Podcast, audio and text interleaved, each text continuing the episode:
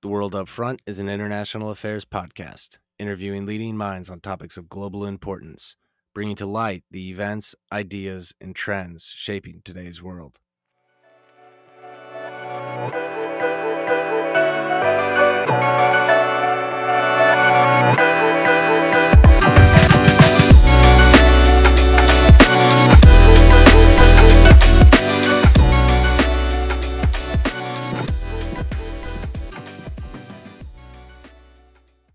Your host, Alex Bentley.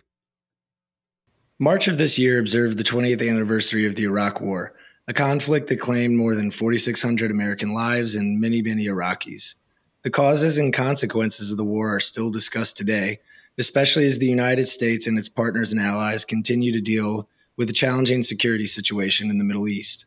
To discuss this uh, momentous last these momentous few decades, I brought on Colonel Frank Sobchak. Retired Colonel Frank Sobchak, PhD, is taught at the U.S. Military Academy at West Point, the Joint Special Operations University, Tufts University, the Fletcher School of Law and Diplomacy, and the Massachusetts Institute of Technology. He holds a BS in military history from West Point, an MA in Arab Studies from Georgetown University, and a PhD in International Relations from the Fletcher School. During his 26 year career in the U.S. Army, he served in various Special Forces assignments, including leading teams and companies in 5th Special Forces Group, advising foreign militaries, and representing U.S. Special Operations Command as a congressional liaison. He served in peacekeeping operations in Kosovo and in combat in Iraq. His final assignments include garrison command, akin to being a mayor or city manager of an army base, and leading the army effort to publish an official history of the Iraq War. That effort spanned five years and included the declassification of over 30,000 pages of documents and several hundred interviews, in addition to having access to a similar sized set of documents and interviews that had not yet been released. The project's culmination resulted in the publication of the 1,500 page two volume set, The U.S. Army in the Iraq War. Frank has been a frequent contributor to television, radio, and print interviews for topics such as Middle East security matters, defense reform, the impact of technology on intelligence and espionage, civil, mir- civil military relations, and special operations forces. He is a contributor and fellow at the Miriam Institute, chair of irregular warfare studies at the Modern War Institute at West Point, a 2023 Smith Richardson Security and Policy Fellow, and has been published in Newsweek, Time, The Wall Street Journal, The Jerusalem Post, Defense One, The Hill, and the Small Wars Journal. His Twitter handle is at Abu Jeshua. Frank, really glad to have you here with us. Alex, thank you so much for having me on today. I really appreciate it. And um, I should also add, the, uh, I should also add that Frank is one of my favorite people from grad school at the Fletcher School of Law and Diplomacy.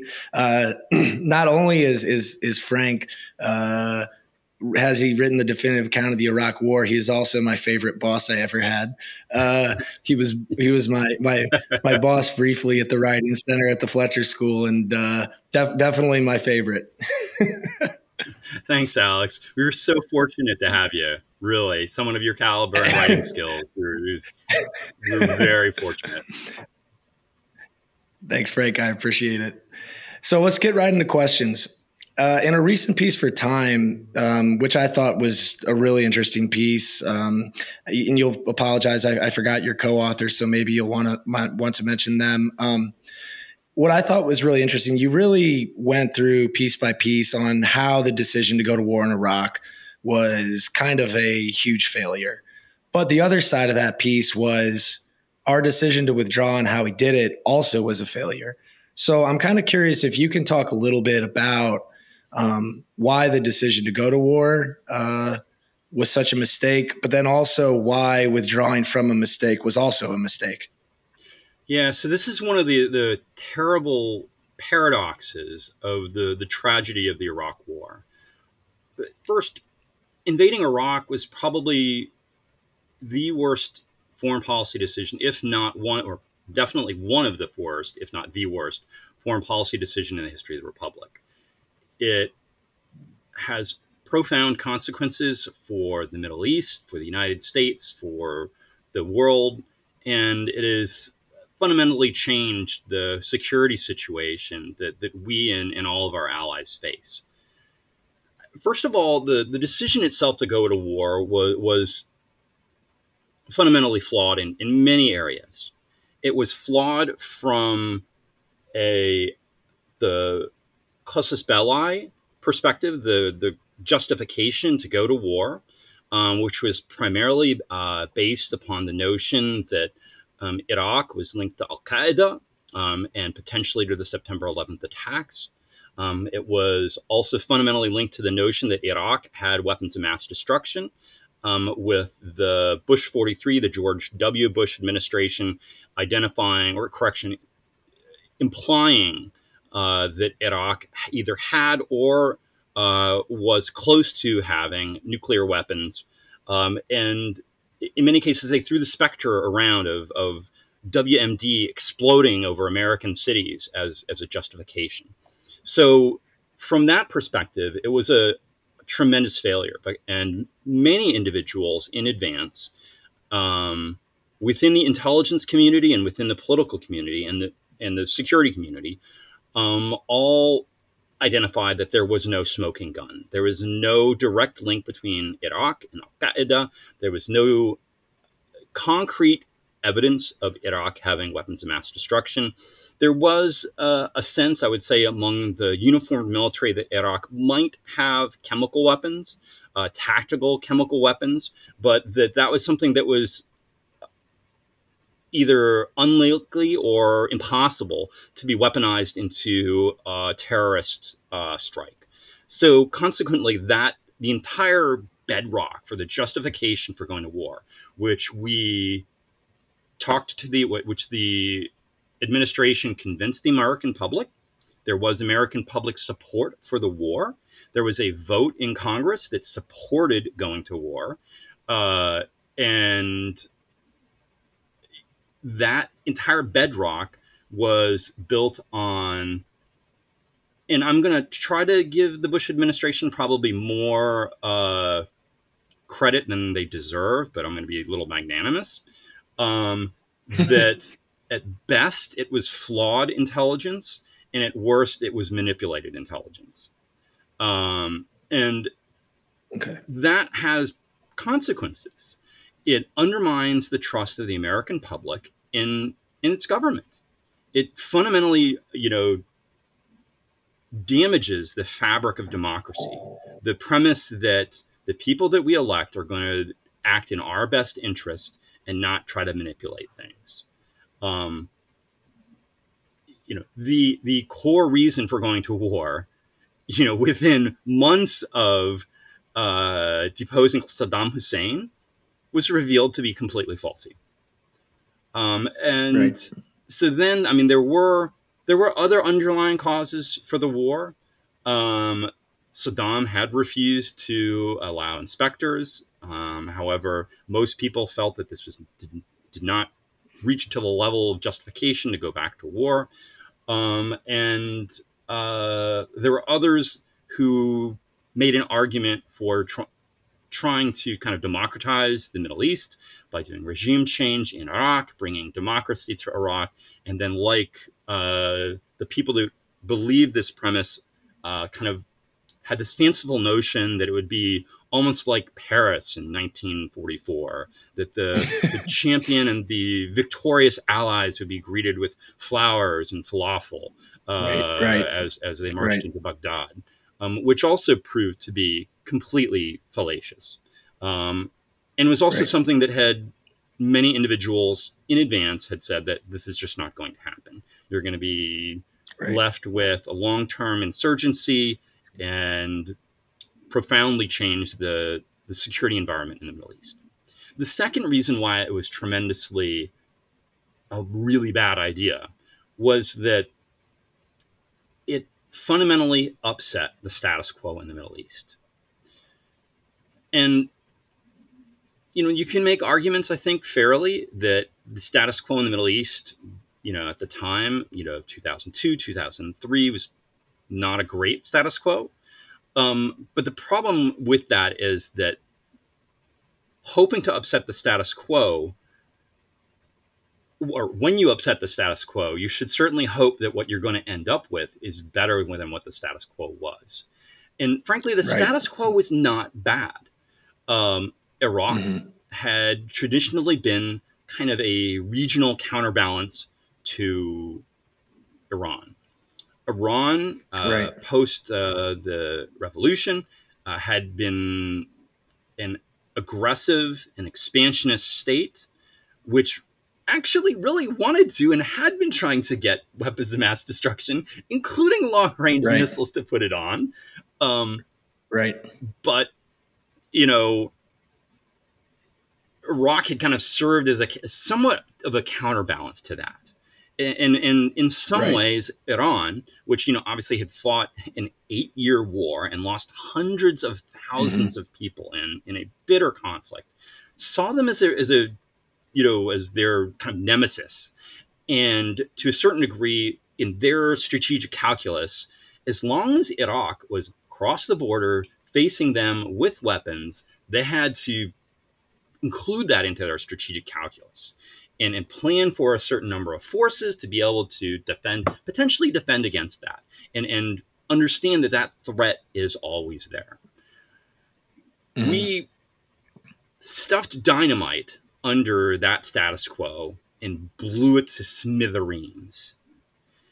And what was left after that was a extremely brittle Iraq that was then able to be manipulated, exploited, infiltrated by Iran, and in many cases, Mhm. much of their political and military infrastructure um, is now either directly controlled by Iran, and that's probably a little going a little bit Right. too far, but certainly heavily influenced by Iran. And you know, Right. to be right. very clear, there there is a lot going on in Iraq. The Sadrist movement, you know, decisively opposes and hates the Iranians as much as they hated the United States when we were occupying Iraq, which is kind of a bonus. Um, the only s- small silver lining out of this entire tragedy. Um, Right. we destroyed the counterbalance to Iran and allowed Iran to effectively Mhm. You know, really manipulate Iraq. The Hashd Sha'bi, the Popular Mobilization Forces, are in many cases trained, organized, paid, manipulated by the Iranians. Um, Right. Iranians are in many cases training in Iraq. They use Iraq as a waypoint, uh, a stopping point on the way to fighting in, in Syria. Um, and, you know, frankly, the other component of the status quo that we destroyed um, was we, again, unintended consequences. We did not want this, but these are the things that when you destroy a status quo, you're going to have consequences. In many cases, many of them Mhm. unintended. Um, was the Mhm. empowering of Daesh or ISIS, um, and um, in Iraq. Kind of a long story, but to try to, do- and I'm not really good at making short stories. Funny, my, you know, my wife tells me all the time, like, get to the point. Um, but you know, it's something. It's challenging. It's complex, and so, um, after the, the fall of Saddam, um, there were uh, uh, elements of extremist movements in Iraq, Tawhid wal Jihad, um, which did not have ties to Qaeda, um, but had extremist uh, Salafist beliefs. Um, Saddam, after the 1991 uh, war, had kind of buddied up to Islamists to try to kind of give himself more domestic stability and strength. Um, the Allahu Mhm. Akbar, um, God is the greatest, was added to the Iraqi flag post 1991. It's kind of a, a very vivid instrument of this this change. Um, I did not. I did not know yeah, that. Uh, but you know, the line that Saddam had drawn was he was not linking with Al Qaeda. But there were some extremist elements that he kind of, you know, buddied up with, particularly Mhm. ones that were, of course, opposed to those nasty Shia in Persia, in Yeah. Iran, that were willing to go Right. do cross border strikes. Surprise, surprise. right. Um, so he buddied up with some of these, Tawhid wal Jihad, post invasion, post collapse, again, unintended consequences. Tawhid wal Jihad gets uh, somewhat, we kill off some of its leaders. Um, it gets eventually taken over by an individual named Abu Musab Zarqawi. Well, that's his actual name. That, uh, that's his kunya, his war name, um, which my war name was Abu Jehua. Uh, long story, and now I'll tell you about that sometime in person if you ever want to know. Um, so Zarqawi, you know, takes over talking about jihad, and and uh, mm-hmm. then Al Qaeda, seeing the chaos in Iraq, sends out emissaries to you know, talk to people and try to establish a franchise in Iraq. Hey, bring the jihad to Iraq. And uh, they, you know, interview a couple people. They select in a, a, leader, which we end up ha- ha- killing off in Fallujah. And then in Fallujah, the first battle of Fallujah in 04. And then Zarqawi comes to lead, comes to the front as the new leader of Al Qaeda in Iraq. Um, and so he becomes the face of it. And eventually, what kind of happens over time is Al Qaeda in Iraq basically tells Al Qaeda, like, ah, you know, you guys are too yesterday. You're too, you know, weak. You're too kinder, gentler. Um, and, and it's interesting because there's actually a series of letters that are going back and forth between Zarqawi and uh, oh wow! Um, Ayman Zawahiri, who's the kind of the, the, the brains of Al Qaeda, and Bin Laden himself, um, where you know Al Qaeda is writing to Al Qaeda in Iraq and saying, "Hey man, like back off, like stop slaughtering people on TV. That's like you know killing other Muslims, yeah. killing Shia, because um, that's yeah. just not cool. Yeah. You're going to undermine our base." Um, and eventually, what happens over time is Al Qaeda splits with Al Qaeda in Iraq splits with Al Qaeda, creates its own offshoot. They start calling themselves the Islamic State um, in Iraq. Um, and they add Shams later on um, in Syria, the Levant, however you want to say it, different people, you know. Uh, and they create ISIS. And from about 06 on, you know, when these individuals right. are captured on the battlefield, they're saying, I fight for the Islamic State. Um, which later, right. uh, over time, our, our friend in Syria, uh, Assad, uh, Bashar al-Assad, mm-hmm. um, who is nominally a Shia, um, but you know, kind of a secular mm-hmm. Shia. He's terrified of the right. Iraq being expanded into Syria. So as we start killing off some of the Al Qaeda in Iraq or Islamic State in Iraq fighters, he offers them the opportunity to move across the border and create a sanctuary. And it's like, you know, again, the enemy of my enemy is my friend. The same thing basically that Saddam mm-hmm. did with Tawhid wal Jihad. And over mm-hmm. time, mm-hmm. ISIS grows to be so powerful that they, when the Syrian revolution kicks off, they become a direct threat to the Syrian state. Syria implodes, okay. uh, and we have what we have today. Right. Iraq and Syria, both as really failed states and, and states kind of in, in right. name only in some ways. Right. Um, right. You know, you could Kurdistan is really now a state. Break, breakaway regions and breakaway yeah. regions, just train wreck. Um, everything, yeah. you know, uh, all, all, international borders in, in some ways have been erased effectively. And that is all follows from the dynamiting of the status quo that we did, that we chose mm-hmm. to do in a war of choice.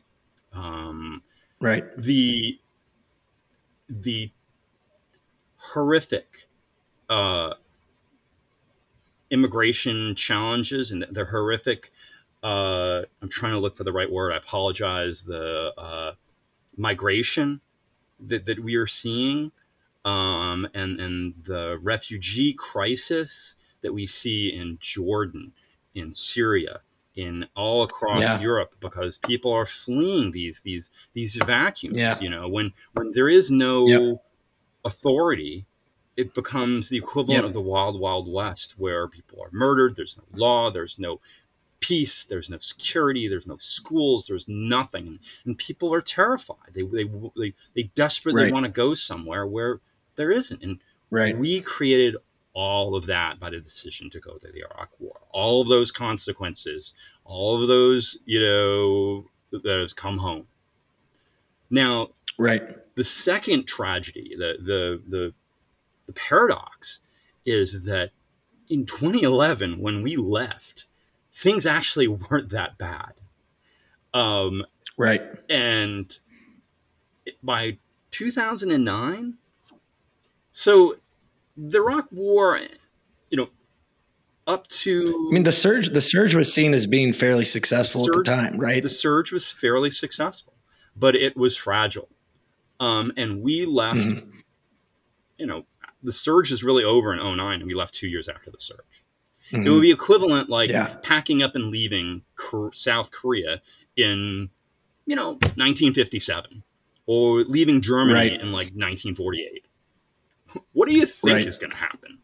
Um, right. You know, the to me, Iraq was a fundamental national security interest for the United States and the Middle East. From a security perspective, from an economic perspective, from an allies perspective, from the perspective of its closeness to Europe, from the perspective of uh, right. the dangers of Iran, the dangers of terrorism, we left two years after the surge had been generally successful, and Iraq was fragile and it was sad because in many cases there were many individuals who actually predicted the failure and tried to advise the Obama administration that hey, this is a really bad idea. To include Secretary, mm-hmm. then Secretary of State Hillary Clinton, who made an impassioned speech right. at a National Security uh, Council meeting, and said, to the extent and said, you know, something to this extent, and we don't know exactly what she said, but we this is reported by mm-hmm. multiple sources that, that she basically said, look, you know, we spent 50 years in Germany and South Korea and Japan. And, you know, you know, look how they turned out.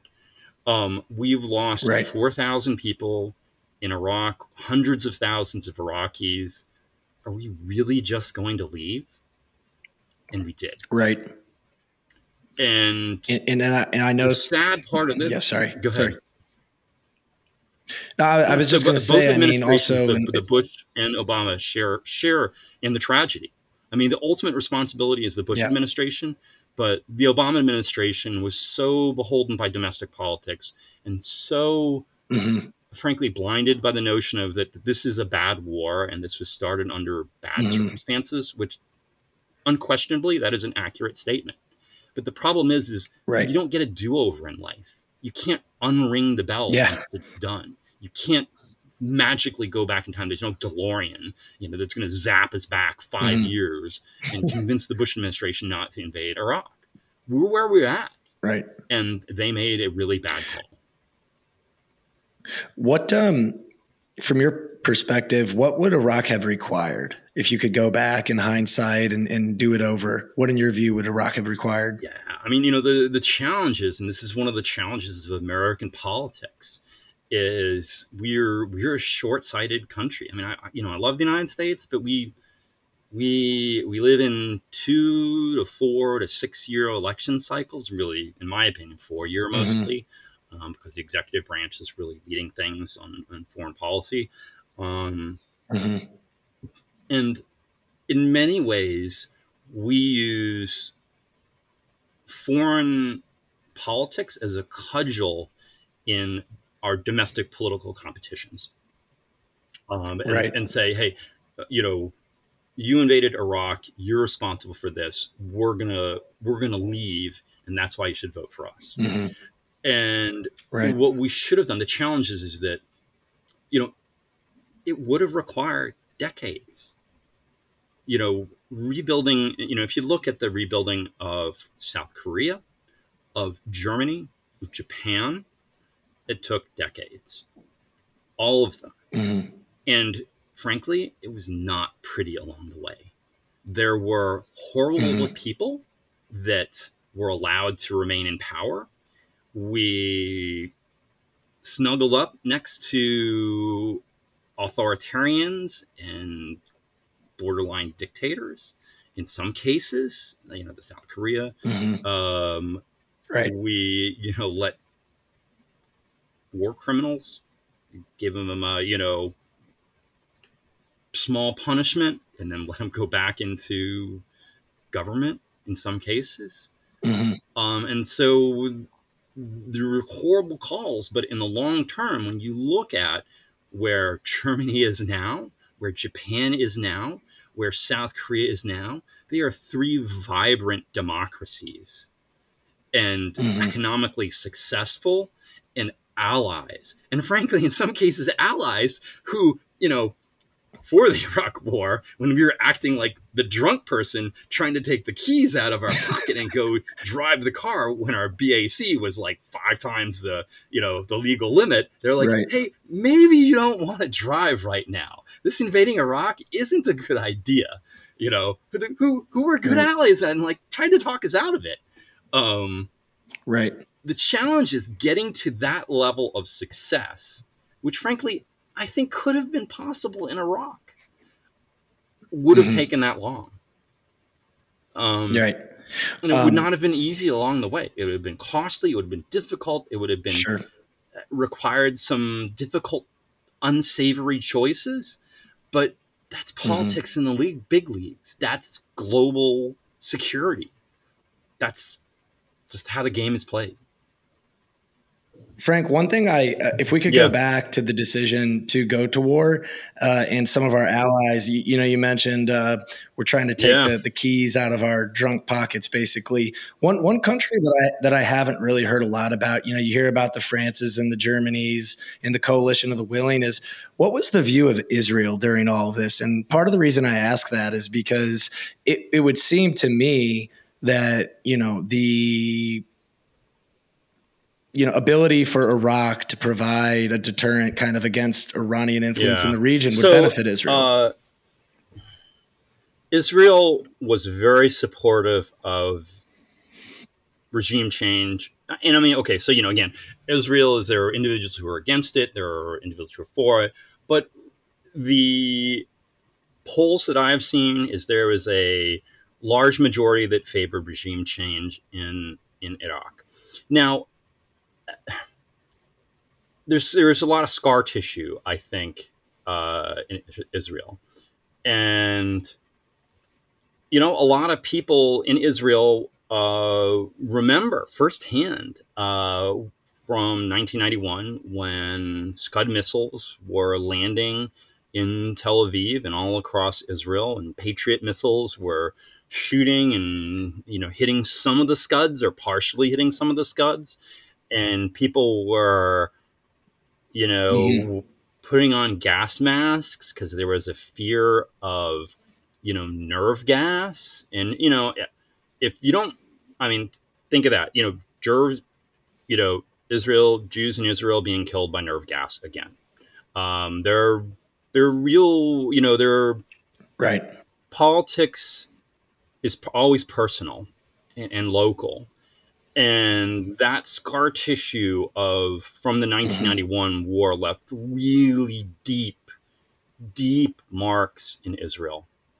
Um and so there certainly was this sense that hey if, if we could get rid of saddam uh, and replace him with others who were more democratic or, or less opposed to us that would be great and, and, the challenge is, is that many uh, who were pushing that narrative in Israel, um, you know, kind of were in the same camp of those pushing that the same narrative in the United States.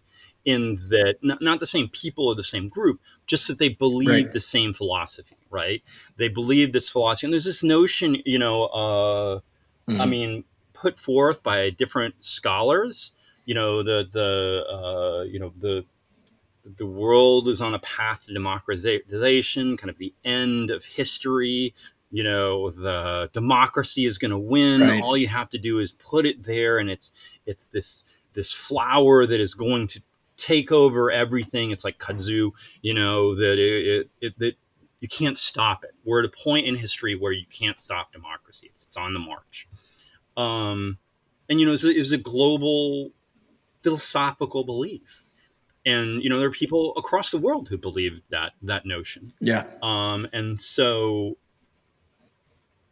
the majority that scar tissue combined with the that notion combined with an optimistic view of what would happen next and not really looking at unintended consequences, um, you know, Israel was supportive. And they end up with, you know, again, they're in right. the same strategic situation uh, that we are. Those you know, unintended consequences have made the security situation much worse for them. Right. It's actually an article I'm gonna I'm aiming to write here once I finish my book. There's a lot more. Um, oh, excellent. I'll be I'll be looking forward to that because I'd I'd be curious to know. And we we you know I know we only have about ten minutes left, so I want to move on. But I'd be curious to know more about the view in Israel, even like today, you know, versus what the view would have been in the United States in two thousand two, two thousand three versus now. But yeah, maybe maybe maybe we'll save that for another time. Um, so one thing I really wanted to get in before um, before we end here, and it, were two two real questions. Uh, the first is kind of where is the U.S. today engaged, not just in Iraq, but really how is the U.S. engaged in in the region? Because obvi- yeah. obviously Iraq has become a contested space in the region, as you alluded to at, at the beginning. But then also, I, I, hope at least you can comment. Um, on on what what major lessons our involvement in Iraq should should teach us both both in the region and then more generally because um, it's it's been obvious at least to me that many politicians in the United States and elsewhere yeah. have taken general lessons from what's occurred in Iraq. So maybe if you could comment yeah. on where we're engaged so, and so then a, and then the lessons from the nature war. of American politics. Um, I'm going to pause here for a second, and um, there's sarcasm there. Sarcasm alert! Um, uh, you know, I'm going to throw in Prussian, uh, you know, military theorist Karl von Clausewitz, uh, you know, about you know war's extension of politics by their means, and that, that you know war and politics is always intertwined. Um, right. We're we're only involved in the Middle East now because of politics, um, and that is that after the Obama administration, I was tremendously right. embarrassed by the rise of Daesh, ISIS, and the you know they're a JV team. Um, uh, yeah, oops, that didn't age well. Uh, yeah, yeah. That was kind of weird, you know. All of a sudden, it was yeah. like, "Oh, wait a minute, we got to start bombing well, again." Leaving Iraq. Oh, oh I'm sending yeah. ten thousand people back, which is ironically yeah. is what we talked about leaving in the first place, which which people like Secretary Clinton were arguing to stay, which, yep. which might have prevented the fiasco. But anyway, you know, we're, right. we're just back here in the background watching the you know right. eating popcorn. Um, the so. Right we're only in, in, the Middle East at this point to kind of placate that and prevent that and say, oh, we're in the Middle East because we don't want to get mm-hmm. blamed if another ISIS or another terrorist attack shows up, right? Because the Obama administration got drugged through, you know, right, drugged through the, you know, the briars and brambles and everything else, um, and rightfully so for their decision to leave Iraq and even though they're like, oh no, it's definitely not connected to the rise of ISIS, whatever. Um, you know, spoiler, it was. Um, the you know they they got really politically on the domestic political competition. They got beat up hard for it, and they lost votes unquestionably. So we're in, if we're in Iraq in the Middle East now, really, just to kind of prevent that from happening. Um, I mean, you could kind of argue that there's some elements that we were okay, trying to block Iranian expansion in Syria, and there you could maybe make that case argument a little bit. Um, but we're really, really not in the Middle East. Sure. And, and everyone at this point, you know, the U.S. has washed its hands with the Middle East. Right. The, certainly, the the Biden administration has. I mean, Biden was the, you know, the person in charge of Middle East policy. He was given the portfolio by President Obama and said, "Hey, you know, mm. Vice President Biden, go run with this. You, you know, division and conquer. I want you to work this portfolio. And so he it is responsible for many of the decisions.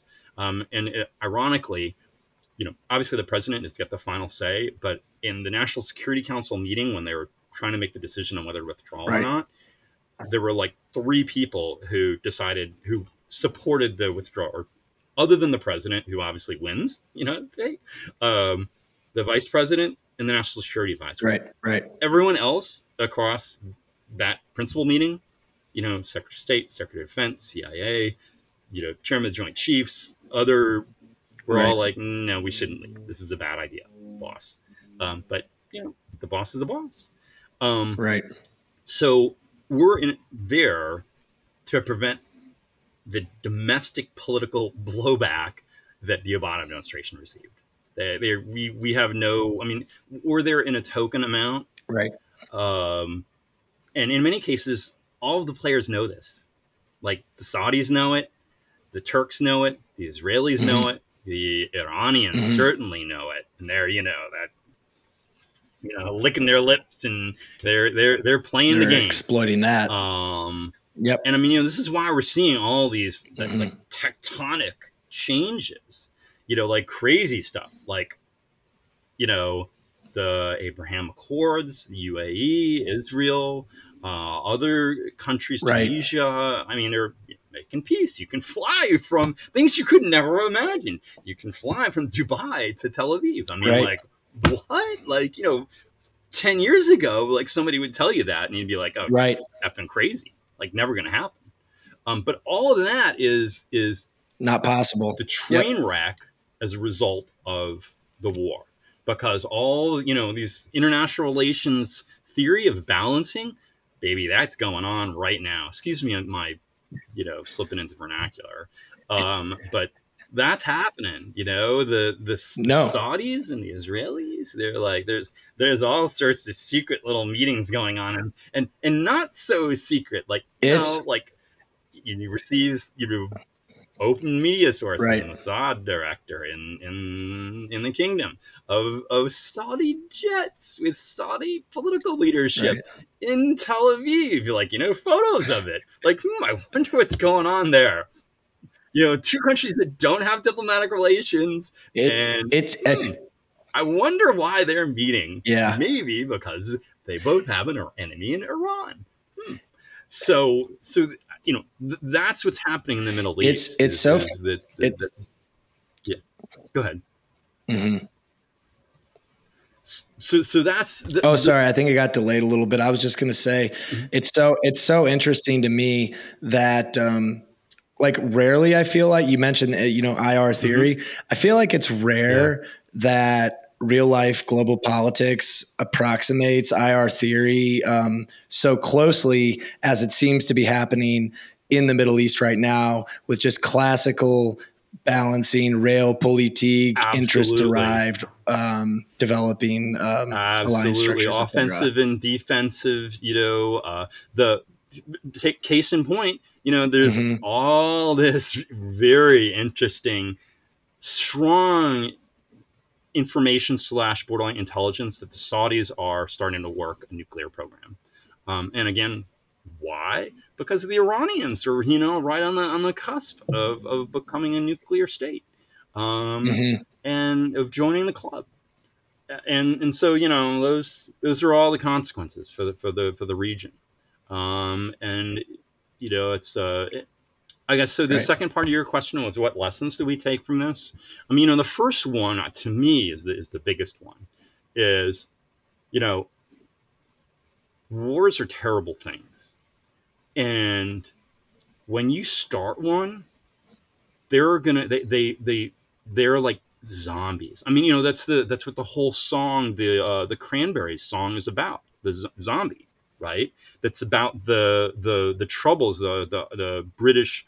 Irish Northern Irish conflict is it's a, it's a zombie. It, it gets its life of its own, and it goes and murders people and kills innocents, and you know terrible things. That that's war. War is a zombie.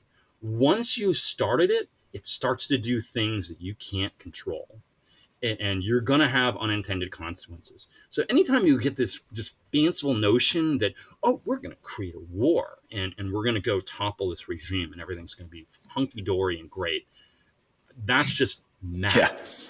And and before going to war boy you you, you better have a really good justification for it.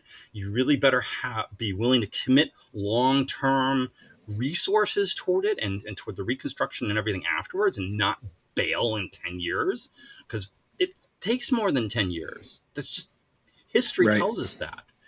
Um, that before going to war, think about Right. the consequences because the zombie is coming out. You are unleashing a zombie. The the second thing I would say is is in parallel with that is, and again, this is this directly tied to what happened. If you do decide to go to war, you're in it. You're in it for you're in it, and and and you know unless you know you. Okay, so let me rephrase. Assess the strategic consequences assess the strategic value to you and your country and your allies. And if it's of strategic value, be in it for the long haul. And in my opinion, Iraq always was. Right. And that was why it was a tremendous mistake to leave. As a parallel, mm-hmm. Afghanistan never was. There's no strategic or almost no strategic value in Afghanistan. It was a terrible humanitarian disaster when we left, but there was no strategic value for us to stay there. None. Zero. Um, and it was just merely bleeding us dry. Mm-hmm. Iraq, on the other hand, is right has huge strategic consequences. And if you are involved in you've started a conflict or someone else, some other schmuck, some other moron has started a war, um, you know, you know, like we said, you just you can't turn back time.